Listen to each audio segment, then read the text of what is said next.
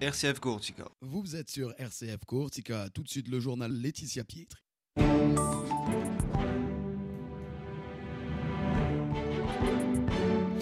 Mesdames, Messieurs, bonjour. L'actualité en Corse avec l'enquête sur un attentat contre une résidence et la remise en liberté hier sous contrôle judiciaire de Nicolas Pinsou. Tianto Simoni, lui, reste détenu à Paris. On parle dans ce journal de la prière des mères, ce groupe qui se réunit régulièrement à Ajaccio pour prier pour les enfants. Et puis, qui était Joseph-Marie Fieschi, ce Corse qui a participé à l'attentat en 1835 à Paris contre le roi des Français Louis-Philippe Ier? Eh Bien, vous saurez tout avec l'historien Raphaël Lalouf. Mais tout d'abord, donc, Nicolas Pinsouti a été remis en liberté hier par le juge des libertés et des détentions. Il reste placé sous contrôle judiciaire avec une interdiction de se rendre en Corse. Anto Simoni, l'autre militant du nouveau mouvement indépendantiste Nadion, reste quant à lui détenu à la maison d'arrêt de la santé à Paris.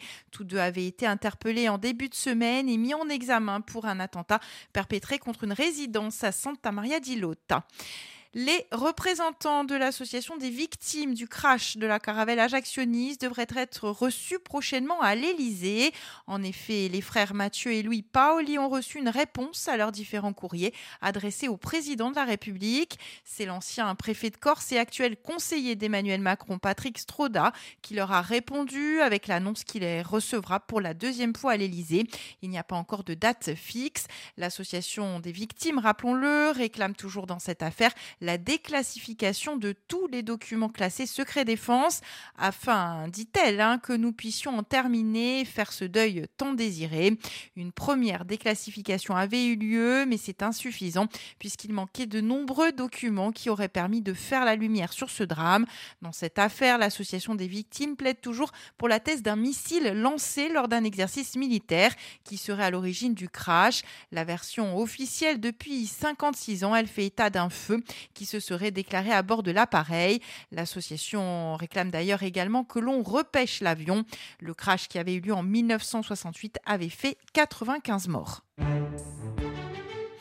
Le 28 juillet 1835, à Paris, le roi des Français Louis-Philippe Ier était la cible d'un attentat. Celui-ci, réalisé par une équipe de terroristes, allait épargner par miracle le monarque et sa famille, mais provoqua l'épouvante et laissa de nombreux tués et blessés. Commençait alors avec ses étrangetés et sa dimension romantique et sanglante, l'affaire Fieschi. Eh bien, c'est cet épisode de l'histoire et plus particulièrement le parcours de ce Corse étonnant et complexe qu'est Joseph Marie Fieschi, que Raphaël Lalou vous propose de découvrir ce vendredi à 19h dans le cadre des Scontri de San Benedetto à Latte. Écoutez l'historien. C'est un complot politique survenu en plein Paris sur le fameux boulevard du Temple, celui qu'on a appelé bien plus tard le boulevard du crime, et c'est un complot qui vise la famille royale du roi Louis-Philippe d'Orléans, donc le successeur des Bourbons de la branche aînée. C'est en 1835, donc c'est un grand moment d'histoire très compliqué. Qui était Joseph-Marie Fiesque et pourquoi est-il à l'origine de ce complot? Alors, il n'est pas tout à fait à l'origine de ce complot. C'est un Corse né à Murato, mais dont une partie de la branche vient aussi de Rennes. Il a été un soldat jeune à l'époque euh, de Napoléon Ier, notamment à Naples et en Russie.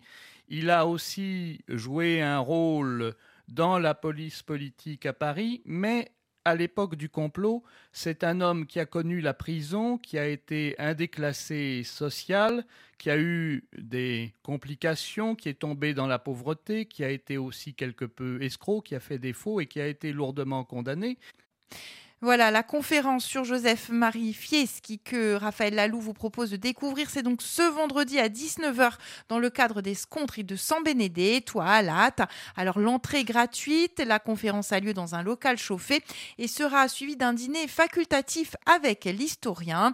Les réservations euh, sont à faire auprès de Michel 06 22 79 80 71. Le prix du repas est de 20 euros et sachez que la recette du dîner sera versée à votre radio RCF Courtiga. Enfin, Raphaël Lalou était notre invité ce matin. Une interview que vous pouvez écouter en intégralité en rediffusion ce soir à 19h12 ou d'ores et déjà en podcast sur nos pages Facebook, X et sur le site internet de la radio rcf.courtiga. La Prière des mères, c'est un mouvement qui a démarré en Angleterre en novembre 1995 et se trouve maintenant répandu dans plus de 120 pays à travers le monde et en Corse aussi. Aujourd'hui, des milliers de groupes se réunissent donc régulièrement pour prier pour les enfants. Écoutez les explications de Sybille de Pélou, responsable nationale de la prière des mères. Voilà, il est né, euh, comme vous le disiez, en 95, euh, suite à des inquiétudes de Veronica Williams sur les enfants sur l'éducation des enfants et elle a entendu dans la, dans la prière euh, qu'il fallait prier pour les enfants. Donc elle s'est réunie aussi avec sa belle-sœur, elles ont commencé à deux à prier pour les enfants et ça s'est répandu d'une manière incroyable comme vous dites, dans plus de 120 pays. Que souhaitez-vous pour euh, l'avenir hein, que, le, mouvement se répande encore plus? Bien oui, bien sûr, c'est une joie de, savoir que des mamans qui euh, peuvent avoir des difficultés dans l'éducation des enfants, des souffrances, mais ça peut être des joies aussi, hein, des actions de grâce, bien entendu. Eh bien, c'est une joie de savoir que ce mouvement peut aider tellement de mamans et ça nous aide toutes à rentrer dans la paix, dans la confiance dans le Seigneur. Et puis un premier groupe a vu le jour à Ajaccio à l'initiative de Marie-Hélène Ferracci, mère de quatre enfants. Écoutez-la. Oui, alors il est très important de nous réunir une fois par semaine. C'est la fidélité euh, qui nous, va nous nourrir. Et euh, donc on se réunit euh, autour d'une petite table.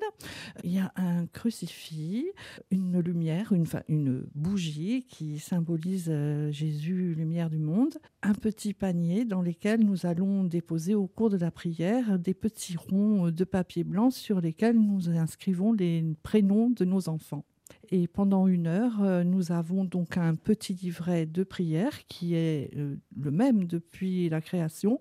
Et nous, à tour de rôle, les mamans euh, disent les prières pour nos enfants. Il y a un point très important aussi, c'est que chaque maman est invitée à adopter un prêtre comme son enfant, comme son fils, et chaque maman se retrouve maman adoptante d'un prêtre. Et nous prions aussi pour un prêtre. Chacune a un prêtre qui devient son enfant.